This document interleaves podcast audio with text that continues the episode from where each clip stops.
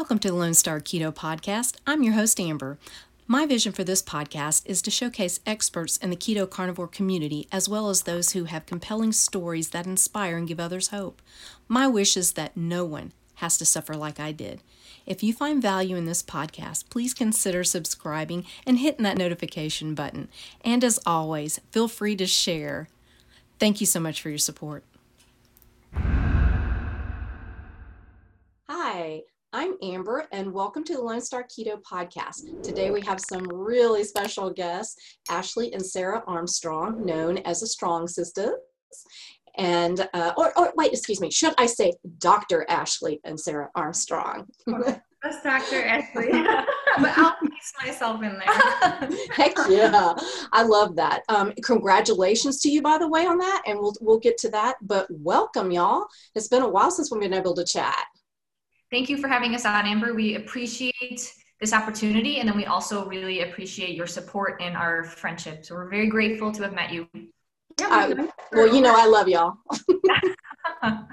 y'all are the best. For over a year. I know, I know. And I've been following y'all and I just can't be more impressed with with what y'all are doing and how you're evolving and how you're going for your dreams. You're going for your goals and that's so impressive and you're young and I love that. So let's talk a little bit about your backgrounds. I want to know education backgrounds and I, I want to know how y'all got to this point. And we'll talk about the health stuff later, but I, I want to know that kind of background mm-hmm. first. Yeah, sure. So she's a little bit more educated than me, so I'll start shorter. Um, I got my bachelor's in health sciences, and then I went after college. I did like extra education in integrative nutrition, and that's kind of what got us into the health world a little bit more. Um, it didn't teach me anything about carnivore or keto really. It kind of just touched on um, the main things you think of when you think of like the health sphere. Um, but yeah, so that's my education. And then Ashley, well, you also are precision nutrition. Oh yeah. Well, there's a few nutrition. Oh, you are? Yeah, I did. Precision. Oh, I didn't know that. I did that. I think it was great. It's very yeah. nutrition. I, yes, I agree. Yeah, there's no like uh, prerogative or bias in that education, yes. and I really liked it. I kind of forgot about that. Yeah, and yeah. oh yeah, yeah. And then I did uh, my undergrad in mechanical engineering and then I did a master's in mechanical engineering, and I just finished up my doctorate in mechanical engineering. And my research was kind of focused on like 3D bioprinting and improving the precision of that to enable like advanced, more precise fabrication of, for example, like bone replacement material or the possibility of doing like uh, biofabricated organ transplants and things like that. And so it was kind of in the field of control theory. So that's like kind of applied math plus regenerative medicine. Um, and it's like I've, so I've been in school now for nine years. So four years in undergrad and then five years um, graduate school. And I am now kind of, after I completely wrap things up, going to enter the world of entrepreneurship and not really do continue down the academia path. And there's definitely a reason for that, but yeah, it's kind of an overview of our yeah. Is that impressive or what? Are these girls not like just awesome just just with that? But wait till you hear all the other things they're doing. I'm just like in awe, seriously, y'all. And they're so young. I can I have to keep saying that because I'm, you know, 54 and I still don't know what I want to be when I grow up. So, you know, here we go. Okay. So, like she's gorgeous. What? Oh my god. Yeah. it's okay. I'll figure I'll figure it out though. I love y'all.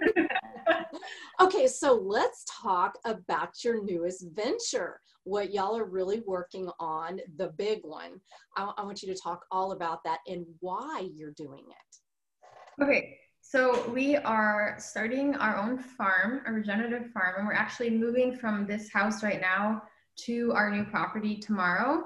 This is like a huge life change weird time in our lives, um, but it's very exciting. So we have a passion for regenerative agriculture. Ashley's going to talk more about that, but really, um, we're going to our farm this fall, but we're not going to be starting with our animals until the spring. So this is something that we're going to be talking a lot about is like the financial problems with um, trying to do things like this.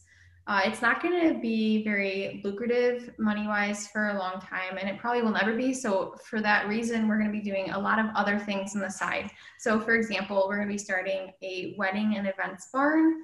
Um, and we're going to hope that that's going to bring people onto our farm property. And we'll so do to, those in parallel. Yeah, so we're going to work on other things in parallel to have the money to start our farm. And that's something that we really want to stress because I know that a lot of people have been like, how are you guys affording to start this farm? And like, I really want to do that. How do I do that? So we're, we're going to really try to commit to showing that like we're like the financial struggle that we're inevitably going to go through and how we're going to get out of that. So hopefully it can help other people. So we're going to be documenting that a lot too. That's and awesome. We are kind of putting like like I said, I am not continuing down academia, um, and we're kind of just t- put going all in on this because it is our passion. So we have been involved in like health and wellness. We've been interested in that for like 10 years. And what we define as what's healthy has obviously evolved in that process. But last year, we kind of had this realization that the health of our nation has gone down, right? And simultaneously, the health of our soil has gone down as well. Um, and so those have gone down in parallel, and that's not coincidence. Like those are ultimately linked. And before that, we kind of never really realized that. We always thought, you know, food came from the grocery store, like just choose your healthy foods and you'll be fine. But if we continue to degrade our soil, our food is going to have less and less nutrients. And there are plenty of studies documenting this that the micronutrients in a lot of our food, especially produce, has decreased anywhere from 25 to 75% over the last 100 years. And those same 100 years, we've really ramped up our industrial agricultural practices that are destroying the health of our soil. So the percent organic matter in our soil is going down. And it's sad because we have some of the best soil in the world and we're kind of degrading it year after year. And so when we had that realization, that's when like our passion for regenerative farming like peaked because we realized, hey, we're seeking health and one of the best ways we can do that is by repairing the health of the soil and then growing healthy food and healthy soil like that's optimal health. And so that's what we're chasing and that's what we're passionate about sharing. I love that. Okay so i think some people don't really even understand. I mean you know if you talk about the soil as far as growing food okay you can kind of see that. But what people don't understand is that also affects your meat mm-hmm. that you eat because the animals are eating that vegetation that's coming from that depleted soil. Can you talk just a little bit about that so yeah. people can understand um, just because you're eating meat doesn't mean you're necessarily getting everything optimal? Yeah, so I think that there are a lot of unknowns out there and the micronutrient content of meat is going to vary depending on where it was raised and we don't have enough data documenting that. It would be very unrealistic for small farmers to be able to send their meat off to a lab to get the micronutrient content out of it because that's a very expensive test. But there's more and more data building up about that. I know that gabe brown he's a regenerative farmer in north dakota he is getting some studies done on his meat, and there's some really interesting data coming out there um, in terms of increased micronutrients and completely different fatty acid profile compared to grain fed meat. So, a lot of people pull from the US food database and compare the grass fed and grain fed, but I don't even think that that's like a fair comparison. I think that it would be really interesting to compare grain fed versus a cow that was raised in a truly regenerative manner. Because grass fed is like this umbrella term that encompasses a lot of different processes. And so i think that there's just a lot more data that needs to be collected in terms of the the micronutrient content. Yeah. I think this is something that like we've our mindsets really evolved on too. So when we first started carnivore we were like kind of we were really like, oh yeah, 100% grass fed. Like we thought that like that was how you get all your nutrients. And um, I mean, I'm not saying that there's anything wrong with that, but I think that especially when it comes to like our purpose now, which is like putting like healing the soil, healing the land. Um, having like all cattle go through a stage where they're on grass so even they're, if they're grain fed they're all helping that mission if they're raised responsibly and holistically and so just because a farmer finishes their cattle on grain doesn't automatically mean like, oh, you know, it doesn't have the same nutrients, it didn't help the soil. And I think that that message can get really skewed sometimes. And then people are like all gung ho, 100% grass fed. And then like, don't like farmers that supplement grain. One of our favorite farmers uh, here who practices regenerative agriculture, he holistically grazes his animals. He supplements grain to move his cattle, and there's nothing wrong with that. Yeah, and the term, like I was saying, the term grass fed, like, okay, you can keep your cattle on the same pasture and grass feed them all year round, but what happens if you overgraze and destroy that so piece of property? so it's just there's a lot of loose terms out there. And I think what's most important, if you care about these things, is just really asking your farmer certain questions about how they raise their produce, how they rotate their cows, and are they doing it in a regenerative manner, if that's important to you. But like she said, even grain fed cattle are still out on pasture um, for most of their life. And then most commonly, they're sent to a feedlot um, there's some controversial thoughts about feedlots in terms of, um, I mean, I think that there's no question about it that a fully grass fed cow versus a feedlot cow is going to be better for the environment. I think that there's no refuting on that. But like I said, there's like data, the data that's there right now shows very similar nutrient profiles, but I don't think that the data was collected well enough um, in terms of that collecting from a fully regenerative cow that was raised on soil that had like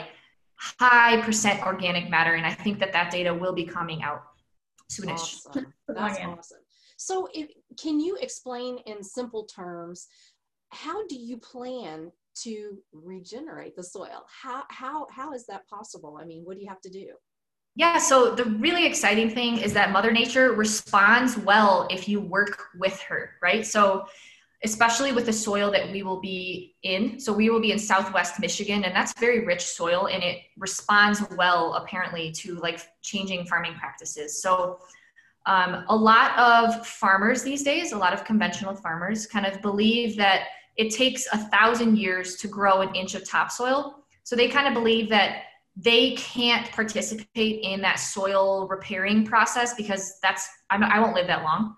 But that's from the bottom up so not many people talk about top-down soil building, which is where regenerative agriculture comes into play. So our property, we acquired about 28 acres, most of which has been used for corn and soy crop rotation, conventionally raised, conventionally agged for the last like decade. Um, so you can imagine what the field looks like. One year it's corn, the next year it's soybean, and that's only like two thirds to half the year. The other half of the year, the land is just barren, brown, dead, has no cover, has no life. It's pretty much what you see when you drive through like the Midwest. Yeah. Um, and so we've been talking to a lot of uh, farmers in terms of like the best first next steps. And Mr. Will Harris down at White Oak Pastures, Dr. Rowntree at Michigan State University, they are really well known for their grazing techniques and their like they have like a hobby of converting conventional fields into these beautiful green pastures. And so I think the the process involves regenerative agriculture principles, and I can review a few of those because I think they're relatively simple to understand. So the first one is this concept called year-long green. So you want the soil to have cover, you want it to have protection, you want it to have armor to protect it against a lot of rain, uh, wind, cold. And so one of the principles is year-long green, which involves like planting cover crops or just planting seeds all year round. So rather than just having the corn and soy during that growing season, plant cover crops in the off season. So that way there's grass covering that soil. And what that will do, that grass will do photosynthesis and cycle carbon out of the air into the soil. And so that will improve the percent organic matter in the soil. So that's one um, principle. And then another principle is animal integration. So cows, pigs, chickens, lamb, goats, they all play a unique role in repairing the health of the soil. And you it's almost like prescribing a medicine based on your condition. Each of those animals have a specific role depending on the quality of your land. So since ours is rather small and very fragile because it has no life, um, Mr. Will Harris suggests that we do lamb because they're not as heavy as cows, so they won't be as destructive from the start, but they're ruminant animals, so they're gonna really help us like uh, they're like percent like push their manure and their other like obviously pee and stuff. So like that's the natural fertilizer, and they're going to help us push percent organic matter into the soil. So animal integration is a really important piece of it. Our first steps will be to um, seed. So we're going to put some annual and perennial seeds because there's there's no life on the soil and unfortunately we will have to continue with conventional agricultural practices from the start so we will have to use a synthetic fertilizer. We'll try to use organic uh, fertilizer just because there's nothing to keep to get those seeds growing. And so Dr. Jason Rowntree talks about how you will have to start with conventional and you'll weed yourself out to be able to do fully regenerative. So it's almost like alcoholism, like you have to like slowly reduce uh, drug addict, like things, it's a similar concept where you have to reduce your load. And so we will seed, we'll have to spray a little bit to just get life growing. And then once there's sufficient grass up, that's when we'll bring the animals in.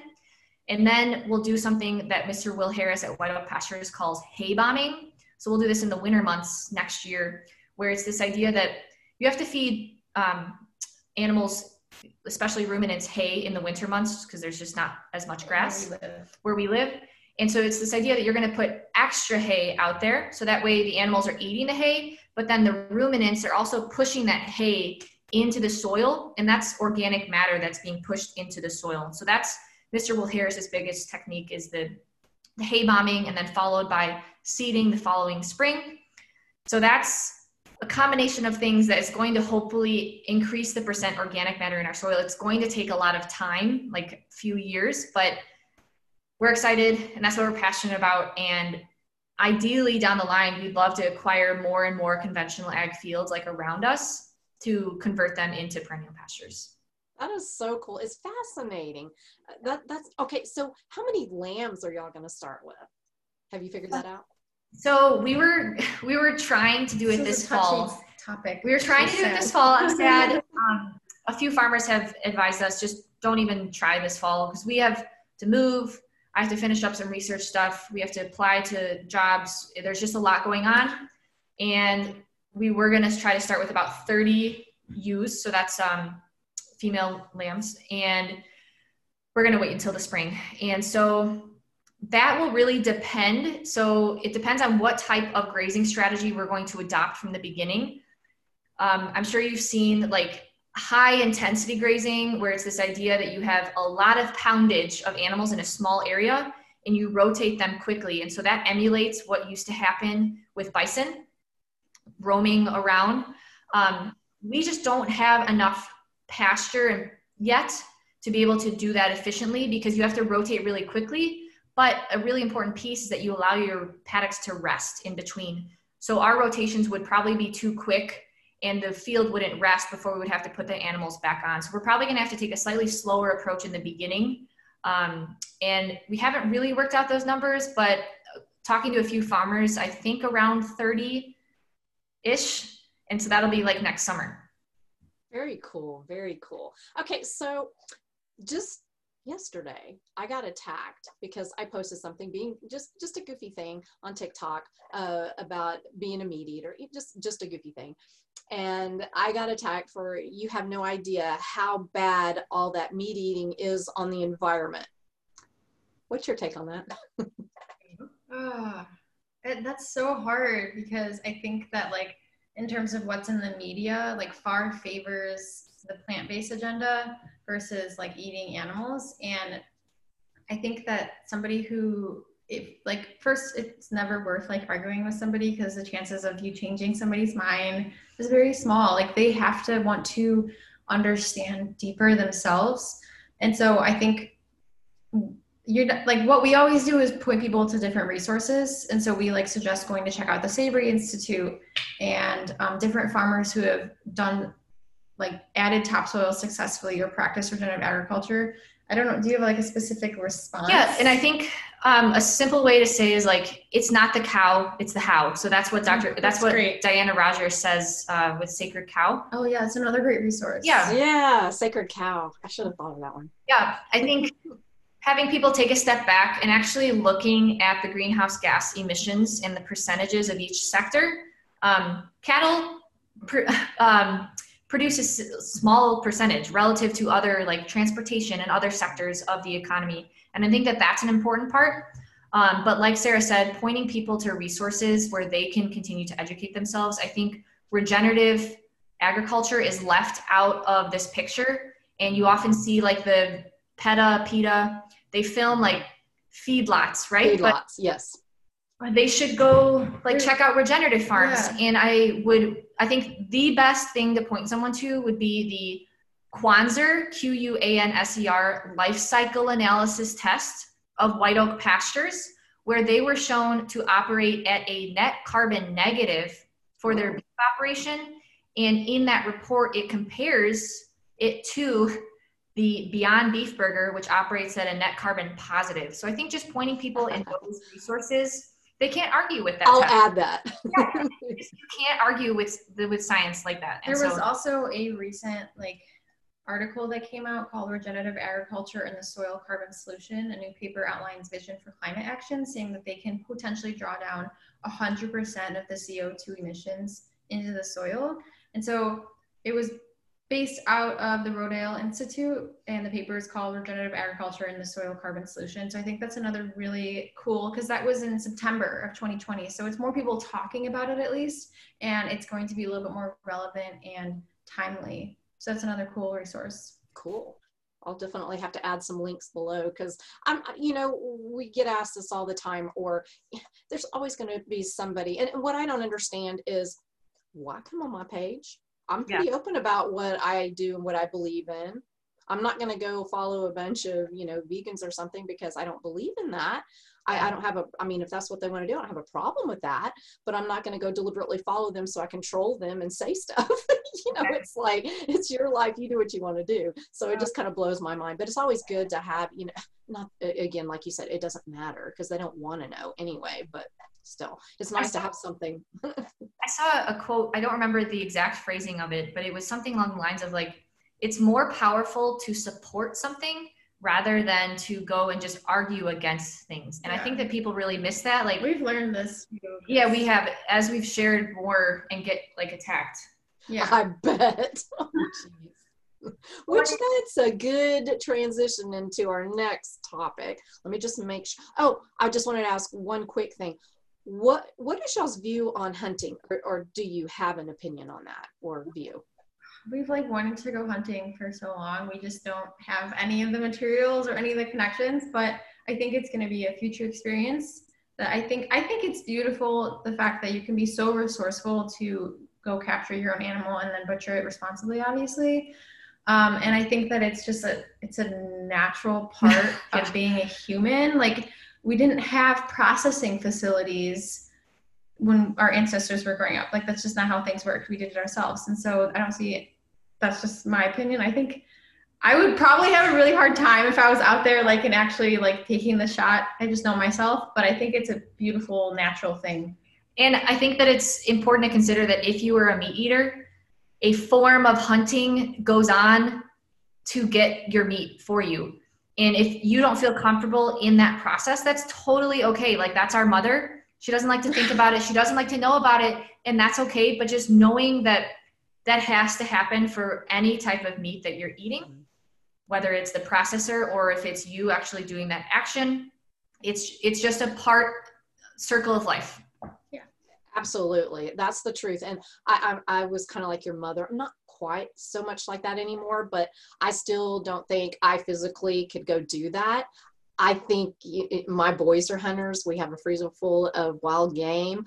Um, you know, they go elk hunting. they do all these different stuff. You know, we have wild hogs, we have venison, we have, you, you name it, we have it.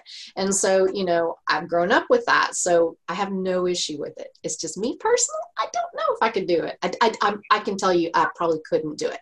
But, you know, I understand it and I get it. But yeah. So I, I, just think it's kind of an interesting subject you know talking about hunting. My son brought up the fact that uh, my podcasts don't really talk about that kind of side and you know i kind of promote carnivore. So it's kind of like the process right? But yet i haven't really but i did have a girl hunter on so that'll be coming out soon. So i thought with y'all having the background you do that that would be some a good subject to ask y'all about. Been involved in the processing part of farming.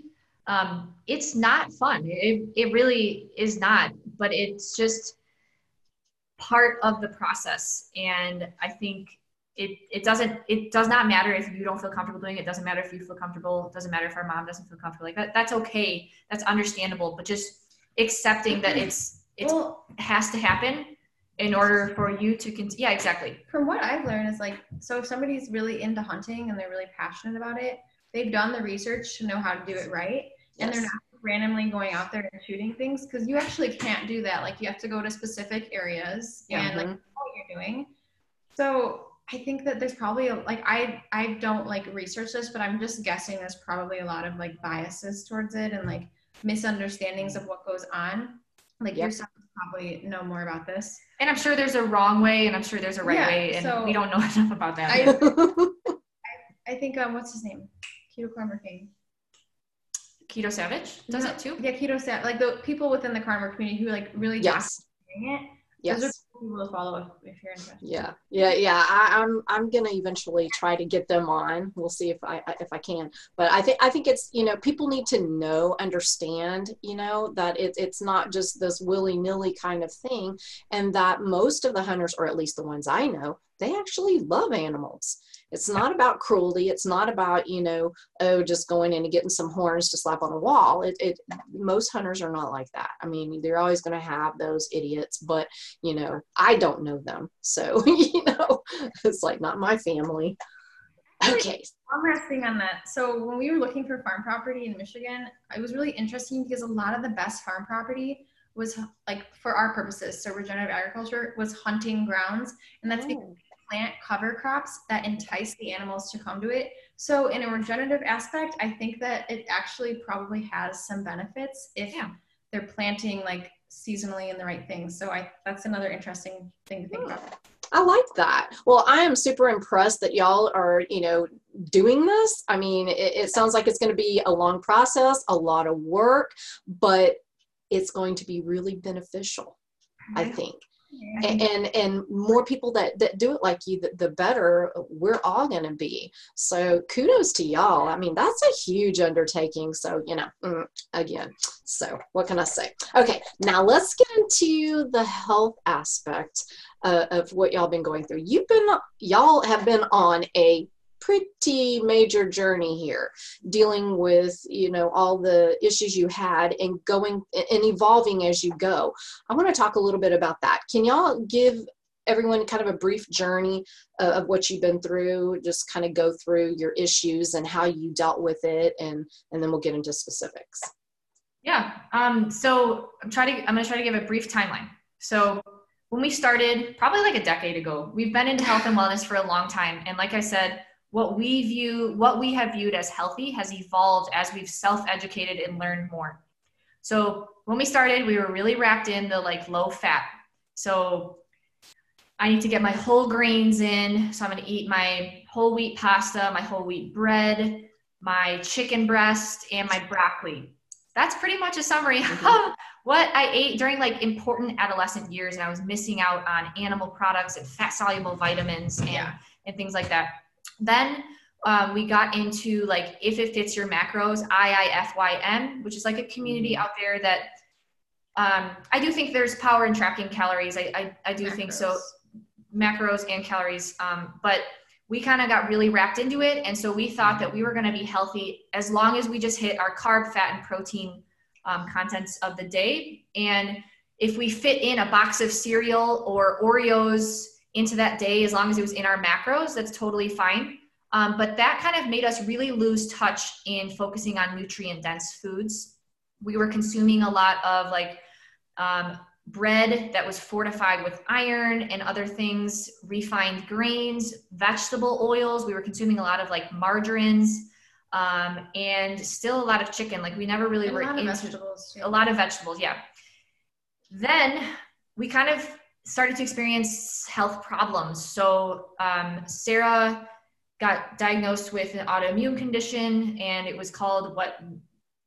What was it called? Non-differentiated. Oh, undifferentiated connective tissue disease. And the rheumatologist prescribed her with some medication that was used for lupus, and kind of told her that you're just gonna have to just try to be as healthy as you can. Don't exercise. Don't see the sun. Those are gonna cause damage, and lupus is gonna come to you. It's inevitable. You, it's it's just unfortunate. So because like the chronic is attached to anything autoimmune. And I think makes somebody automatically feel like a victim. Absolutely. Mm-hmm. And so I didn't get as extensive testing done, but we were experiencing many of the same symptoms the butterfly rashes, Raynaud's, brain fog, constipation, fatigue.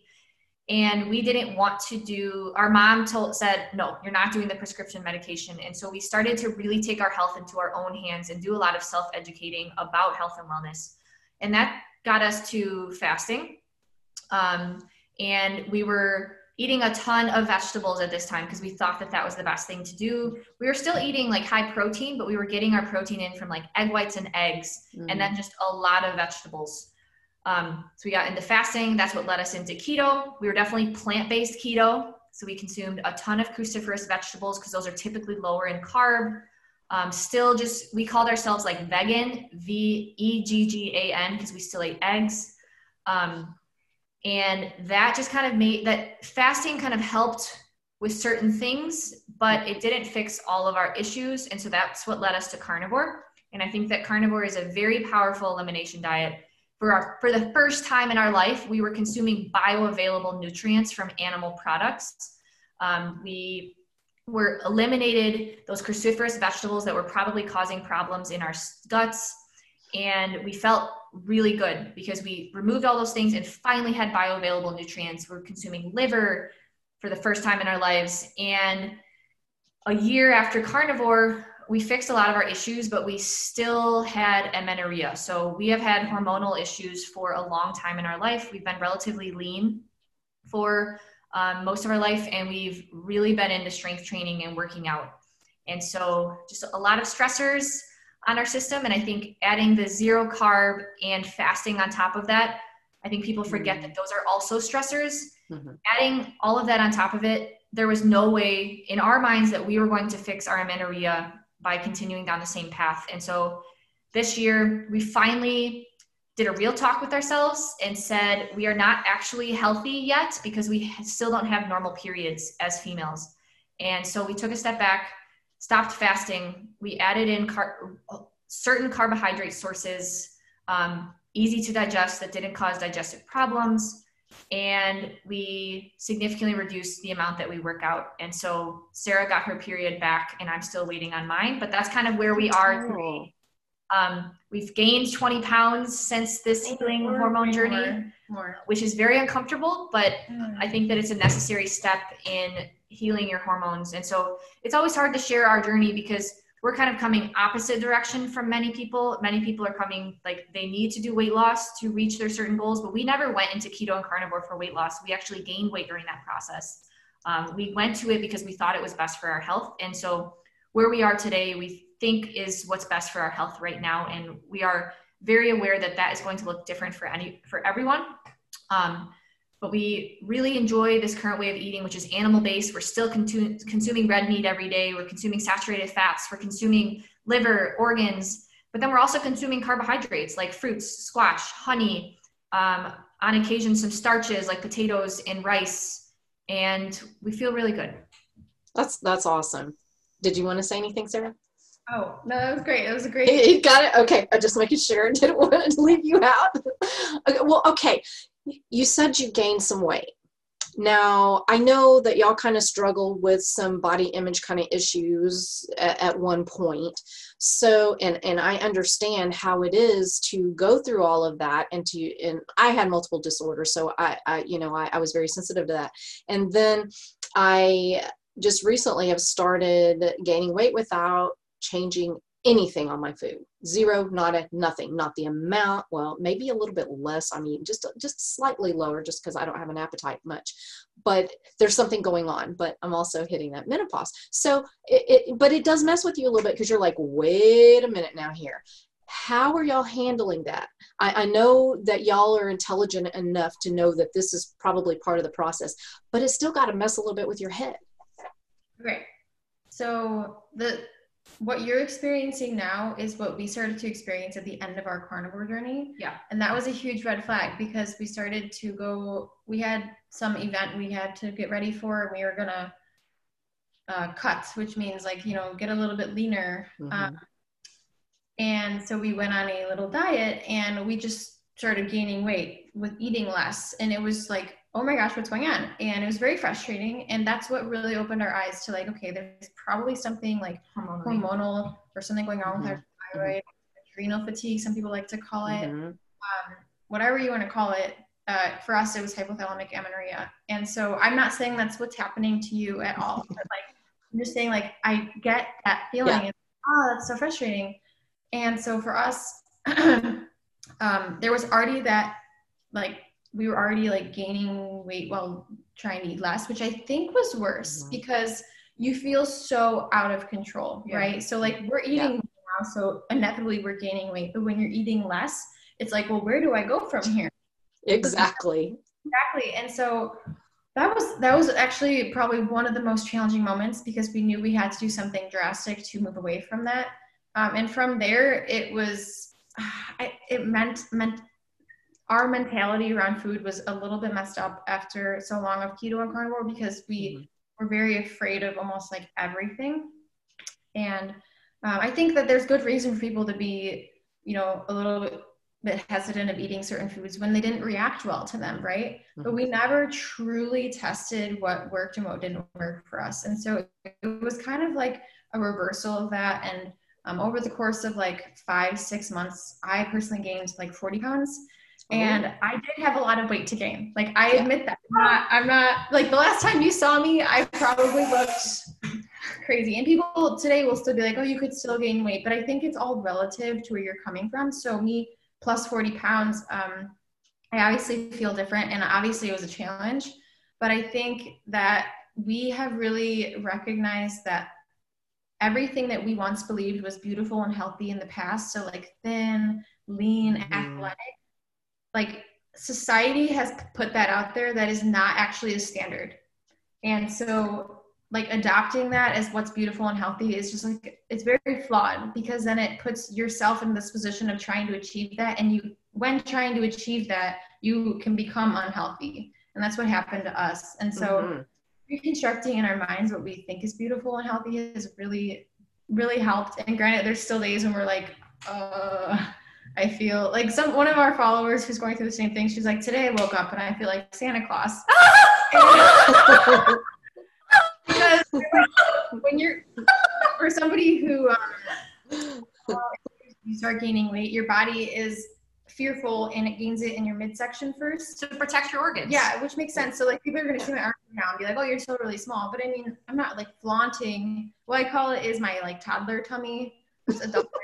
So you you gain weight in your stomach first, and I think that's so hard for females because that's where you're trying to lose weight, right? to protect it.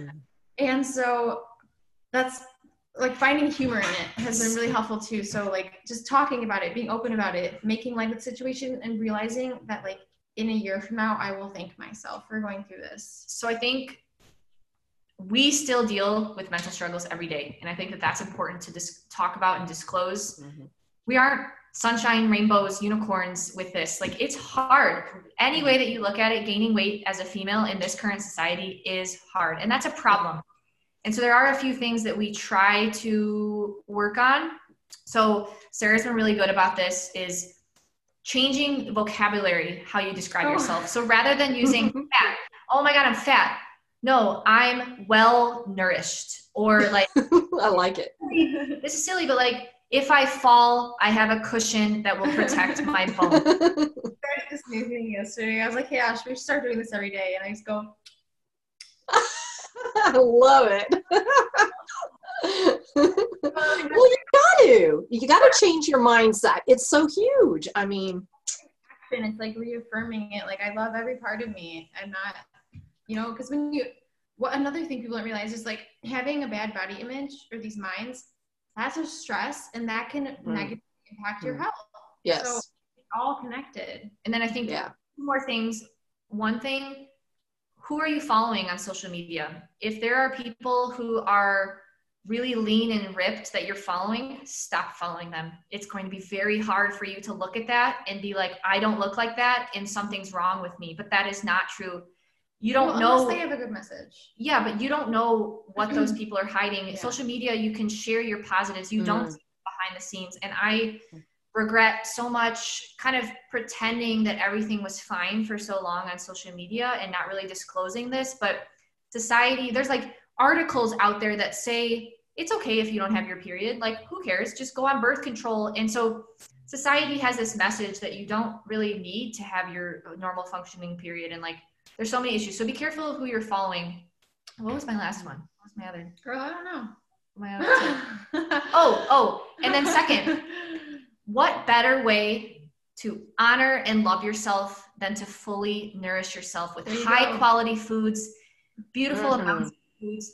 We're not proponents of go eat all processed food, go eat a ton of refined grains and vegetable oils. No, go eat real foods and nourish your body and love it for how it is and fuel it with the nutrients that it needs to heal. I think that returning to that, like, wow, that's one of the best ways that I can honor and love myself. I'm still working on this day to day, but that's what I'm trying to view my journey right now. I think can I like talk? so I think this is a really interesting topic within like fasting carnivore keto is because there's this um minimalist mindset and I'm not just talking about the food you're eating like that's another subject I'm talking about the amount and so it's almost like you get yourself down to a very small not very small it's relative but like a lower caloric amount. What's it called?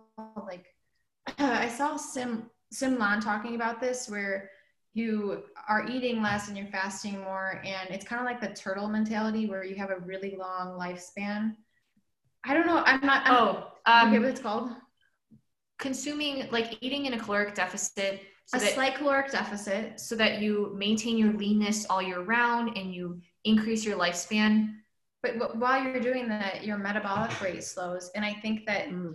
for him maybe it was great um, or it is great but i think that females like i really think that we are different and the whole we have to she's yelling i take up the whole And then she does this with her but anyway i All right now. one of the largest lessons we learned throughout this journey and especially this past year is that as females we are a little different and if Yeah. that means eating more and having more cushion like Yeah. we wouldn't be here without females so Yeah. Well, we are different. I'm sorry. I know that's kind of a hard thing for some people to comprehend, but we really are. I mean, we were designed to be different. We have a different purpose, you know, so of course we're going to have things that are different. And so it only makes sense that our bodies are going to need something a little bit different. I mean, we all need kind of the same thing, but slightly variations of things. And I think that's what the message y'all are trying to get out is that there's not a one way fits all and like some people okay fine do a complete carnivore that that works great for them but for other people they may may need to you know add in different things or eventually you know it may be great for a time period but you know great today but maybe tomorrow you may have to you know switch things up and there's nothing wrong with that. You don't have to be married to a diet you know dogma and name. Just because you say you're a certain thing doesn't mean that you can't evolve and change and experiment and see what works. And I, that's what i love about y'all uh, that you did it because you're more concerned about your health than you know following a cult if you will. And not that i'm saying we're all cults no i'm not saying it, but you know what i mean that you know.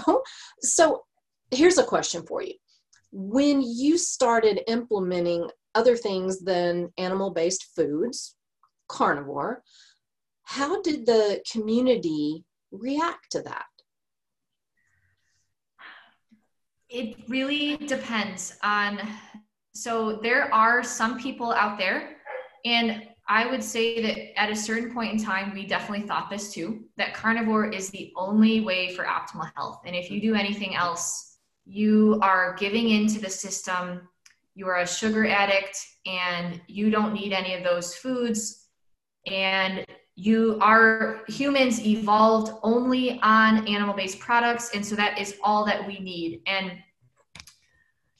for those type of people there's no convincing them that there's another way to be healthy and so there's no point in arguing with them and so we just kind of let those people go like that's okay. If you are going to stay strict to dogma that's okay. We our channel is about sharing our journey every step of the way. We are not strong carnivore sisters.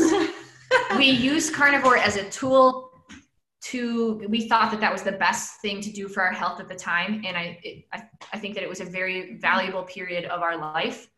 Um, there have there was definitely a lot of pushback in the beginning from certain people who are very dogmatic and that's okay. Like that really is okay. We don't want to be a part of something so dogmatic. So we really had to take a step back um, and be careful about what we were sharing because we didn't want to burn any bridges with previous people that we had connected with. And I would say there was a small group of people who were really dogmatic, but overall, like uh, this, for any strong sister follower that is listening to this, like we love and appreciate you guys so much for evolving with us and staying with our journey. Um, we have received a lot of support from our community that we are very grateful for. Mm-hmm. Awesome. Yeah. Well I, am i'm glad. And i i figured because like when i started seeing you know some of this i was like oh here we go. Here we go. Because y'all were very vocal about carnivore. And i'm vocal but I, i'm also not under the belief that every single person should do it or needs to do it.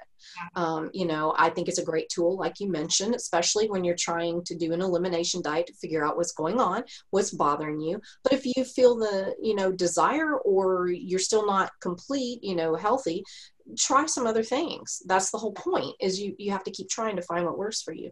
So you know oh some of those people i was just like oh my goodness goodness here we go. Because you, you're sometimes you're just not allowed to veer out of your you know your your box. Your, yeah. And so you know kudos to y'all for doing that and for sharing your journey and showing that it's okay. It's okay. It's okay to evolve. It's all right. And uh, okay I can't imagine what it, it, it felt like because you were on the doctors with Dr. Paul Saladino. Yep. And the way those doctors came at Paul and, and y'all kind of to a degree, not so much, they were a little bit nicer to you, but some of the things that they said and it, what did you feel? I mean, and then looking back at it now, has your attitude changed about what you were feeling, if that makes sense? Yeah, I think that they. Uh, that was. T- I like blocked it out of my memory. like even the way we eat now is still different than what they were promoting. They were mm-hmm. kind of like on a mission to tear down mm-hmm. us instead of like understand why. And I think it would have been way more valuable if we could have explained why. But they muted us. Yeah, they muted yes. us. So I think that um, they wanted it to come off as was that we had extreme eating disorders, that we went to carnivore mm-hmm. just to lose weight. And so we didn't get to share any of the health benefit part, which I think like that's why we were sharing it to begin with was like, guys, like my inflammation's down, all this and all these exciting things that were happening last year um, for the time being. And so we didn't get to share that. And um, they were kind of just saying that like we needed to eat the vegetables. And here's like we still don't eat the vegetables. Yeah like, we that's a huge thing that people label us now like they were find a green thing on my plate. what we're still like huge um, promoters of is that you're going to get a large amount of your nutrients from animal products right? Like mm-hmm. animal meats and organs. Mm-hmm. and they were unwilling to accept that and saying that we were going to get nutrient deficiencies because we were including things like broccoli. Yeah. And that we still like that's just still something that's a like a disconnection is um, no we still get our nutrients from animal products. We've included these other foods in for different reasons and so i think that's the same. Yeah but i, I would say that one thing um, reflecting back on our year of carnivore for us it led to disordered thinking around food. Mm-hmm. um, it, it really did. Reflecting on it we didn't want to accept it at the time. Yeah. But i actually had a video it was like the carnivore diet is not an eating disorder. And I think for a lot of people it's not. But for me, like coming from a background of disordered eating, I like really had to reassess like why am I actually afraid of that food? I think there's a difference in like understanding yeah. and then being afraid. So I had to I had to go figure out why. Yeah. Because mm-hmm. otherwise it was just like I couldn't justify in my mind and it was bad. Like for me, I think that there's a huge difference between raw honey or fruit versus refined whole grain bread or cruciferous vegetables grown with NPK fertilizer. Like there's there's a not all carbs are created equal. Dr. Paul Saladino will be talking about this on the Joe Rogan podcast. There's a plant toxicity spectrum. And I think a lot of times in carnivore, all carbs are created equal and lumped into the same mm-hmm. category as bad. Mm-hmm. And we got wrapped in in that for a little bit, and that did not was not good for us because that caused more stress. Oh, it, like it moved away from the health part of it because it just started fighting over macronutrient. And it's like we all care about the micronutrients. Like, why are we even, you know, because carnivore isn't necessarily keto, right? It, by re- eliminating plants, you get rid of carbs, so it kind of is. But we were starting to like this fight about macros, and it's like, no, we're all here to get nutrients, and how are we getting that in animal products? You know? Yeah, yeah yeah that, that's such a you know touchy topic for so many different people but I do agree with you. And I don't care what diet lifestyle it is, whether you're vegan or carnivore or keto, whatever. If you get too caught up in it to where, uh, you know, like you said, you're afraid or, you know, I have kind of an, I, have never been afraid of anything. No, no food am I, am I afraid of, but I do kind of in my head label things as, you know, bad, not necessarily good, but some bad because it reacts in my body badly. So therefore I label that bad. Now I don't consider it bad for everyone but it's bad for me. So i look at it not not like oh my god i'm so scared of it i can't put it in my body. It's more like ee i really don't want that. I don't want it at all because i know what it does to me. So you know i do think there is a difference. And you know when you do start thinking of food in in in that way to where you fear it i do think that kind of becomes a problem. I mean, there's reasons to fear food, you know, like like if you're allergic to shellfish, I mean, yeah, you should fear having that, you know, put on your plate. Okay, that's a different story, but yeah. So you because you have that experience and you're like, all right, I didn't feel too good after eating that. So you know, and I think that yeah, it's valuable for everybody to figure that out. Yeah, for sure. Okay, I want to ask a personal question. Now, y'all spend an enormous amount of time together and have for a long time. Tell me, what's the relationship like? Do y'all fight? Oh, oh I thought you were going to ask our relationship statuses. Some people think we're together, but we're not. Um, yeah, we we haven't really like shared our relationship, other relationships on our social media, and we probably will in the future because I think like we just going forward, it's more of our life. Um, our relationship is uh it's great like she's my best friend obviously I'm gonna make her uncomfortable but um, we obviously fight sometimes but it literally lasts 30 seconds it's like a sass like extreme sass extreme sass for 30 seconds she is sassy but she's sassy too. Uh-uh. she's so sassy no. oh i so want to see this it's like it's gone. We just move on. Like literally, it's like a minute at most. And um, I think that we've been through so much together over the last. Like we've been through extremely bad breakups. We've been through all of our health issues together. We live in this house together. We've raised three dogs together. So like we're inseparable, and we recognize that like one person's sass one day isn't gonna like ruin that. But I do. That's awesome.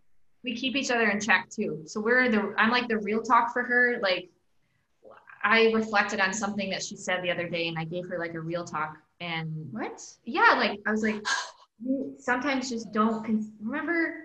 Oh, mm, okay. so, but we are we are very different. Like, have you ever heard of the Enneagram test? Mm-hmm. Yeah. So I'm type three. I'm type four. So like completely different. And so wow. there's some contrasting things there that I think adds to our relationship dynamic. Um, oh yeah, yeah yeah, yeah, yeah. So you have the, it's good and bad when you're different. I mean, it's a good thing to be different because you bring different stuff to the table.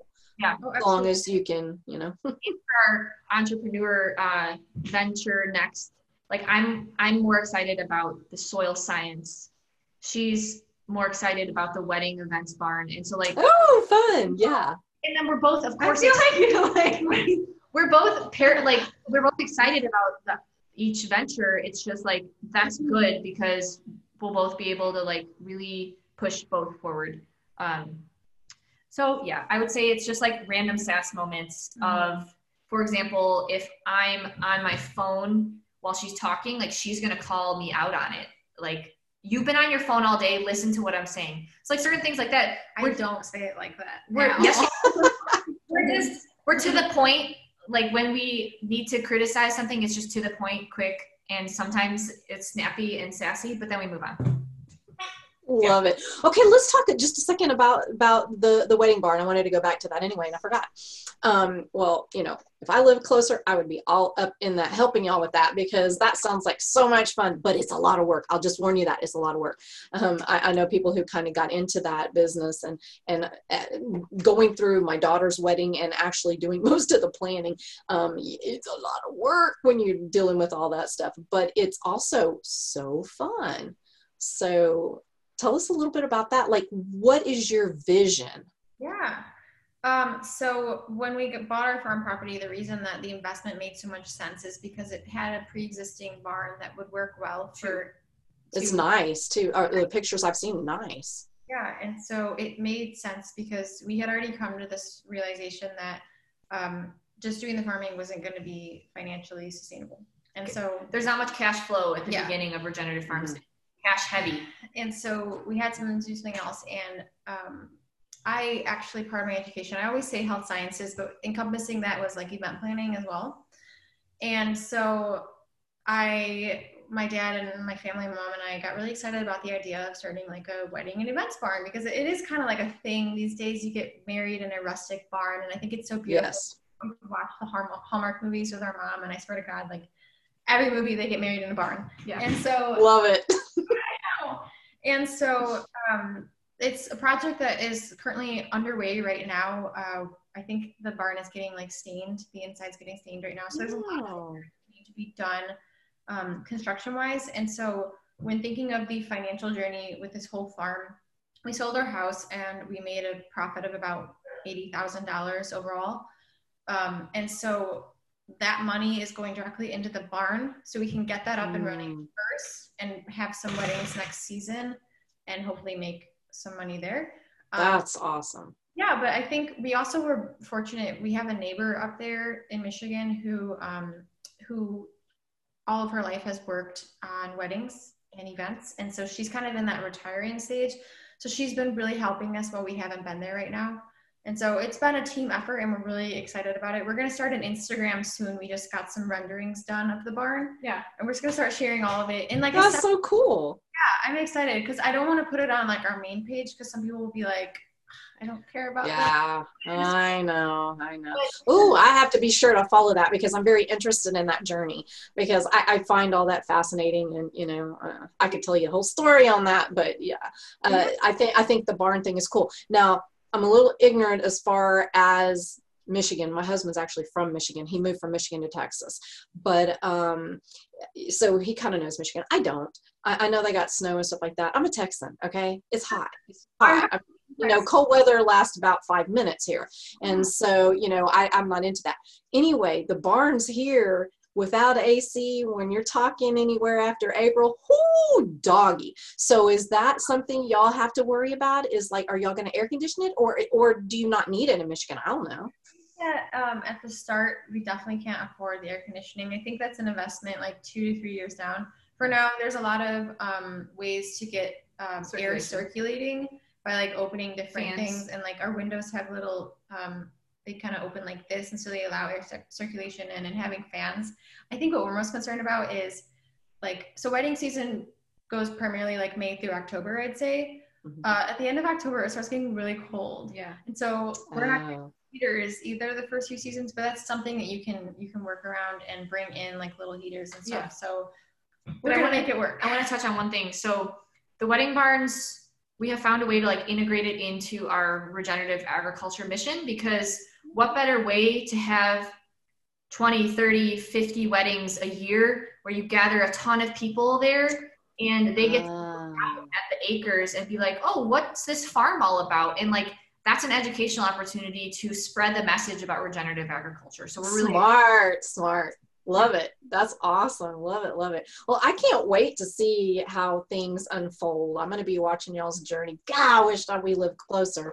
We're kind of kind of far because I, I would so like want to go check all that out. Ooh, we okay. So we've been talking a while, but um, let me just make sure. Uh, okay, the last thing to talk about, and I want to be sure we talk about this, is your new book Can you tell us a little bit about it, what's involved in it, and when do you think it'll be released? Yeah, so we have a cookbook.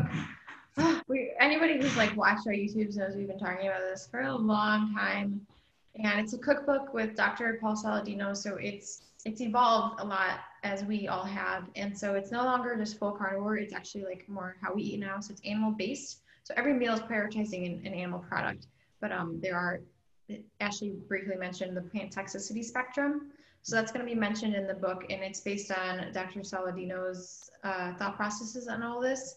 And so in the book, there's going to be our recipes. There's over like a hundred and 10 around. Wow. And then um, it's going to involve things like meal templates, timings, um, a lot of cool different information about like sourcing. storing and sourcing your food. And then I'm sure Paul will talk a lot about like his reasonings behind things.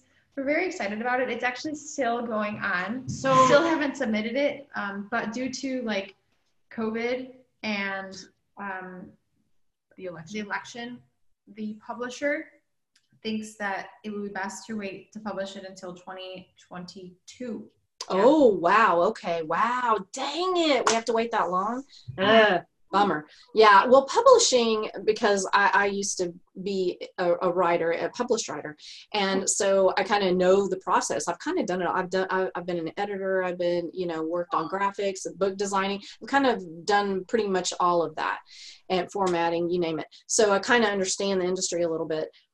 And I never went with a big publisher for the reason I didn't want to lose control and I didn't want to have to wait for yeah. because because they have certain slots and like you said and, and with all this other stuff going on and the fact that they're not publishing near the amount of books as they used to just because the way you know it's going these days the publishing business and uh, so many publishers are gone under you know so they they do have these little slots so uh, that dang it though, having to wait that long. Yeah, but I think it's important to recognize that like this is going to be one of the first cookbooks out there that doesn't have refined grains, vegetable oils. Um, it incorporates nose to tail products, so liver, heart, spleen, things like that. And so it's going to be a very encompassing book. But yeah, the publisher said that cookbooks do best for New Year, New Me. So they are do best when they're True. January. And this January is too quick with right. COVID election, there's going to be a ton of books coming out. And so that's their reasoning for going to 2022. But like you said, when you're going with a big publisher, like we don't have a say in these things. And so it's, it's their decision. Yeah. Yeah, it is, uh, including the title and whatever else they want to change. They don't like some And so I decide, yep, no, I, I don't tell me what to do. I'm not one of those people that like being told what to do. I'm like, eh, I don't like, I, am a control freak apparently, I guess. But yeah, but that's so cool. Uh, that's awesome that you, you know, you have a good publisher and you kind of have an idea of when it's going to come out. And that's exciting. Y'all were doing a photo shoot, I saw. So was that fun? Oh, it was so fun. It was uh, the uh, week and a half at White Oak Pastures. We shot all the recipe or 50 of the recipe shots. Probably the hardest week ever, but it'll be worth it. You know, in 2022 when we get to see it. That's awesome. Yeah, I can't wait. Uh, that, that's definitely on my wish list for sure. Um, so, okay, I guess we better go because I'm sure y'all have tons of stuff to, to do. But is there any last things you want to say any any advice any you know encouragement whatever to you know our typical you know audience yeah i think that the re- like the fact that you we're even still talking right now with how many changes we've gone through and so we connected initially like based around diet but the fact that we're still friends even though we've changed like says a lot about everything that's going on here and i think that mm-hmm. that's how you should view all these things. Like, don't, we talked about this earlier in this episode. Don't get so caught up into something where you like lose your identity outside of it. Like, for a while, I was just carnivore. Mm-hmm. I didn't know who I was outside of carnivore. And so leaving carnivore was like, ah, I'm, I don't know who I am. I lost my identity. And yeah. so just recognize that like there's so many other things in the world. There's so many other like things to be passionate about and to fight about if you want to fight. Just don't get so caught up in something that you can't see past your blinders. I love that. My last piece of advice would be health looks different for everyone and trying to emulate and copy exactly what someone does and then not being able to do it that's a very slippery slope and can lead to a negative mindset So always remember that like you are unique and you have to find what's sustainable for you and don't feel bad if you can't exactly copy what another person is Because doing. you're different. Experiment, be willing to evolve, and your health and you are worth it. I love that. See, that's why y'all are just the best. And, and I like how y'all y'all both had like a little something different in, in a different area to say, and it's so complimented. I love that. Y'all work very well together, and y'all keep doing what you're doing. And I, I'm I'm so proud of y'all. I just I can't even say it enough. I'm I'm just proud. I I love watching y'all, and I I think y'all have grown so much in just the year that I've known y'all, and that's amazing. That's amazing. Keep doing your thing. Don't let anybody else tell you otherwise. So, anyway, well, thanks so much for coming on the podcast. It means a lot to me. And uh, love you, girls. Bye, y'all.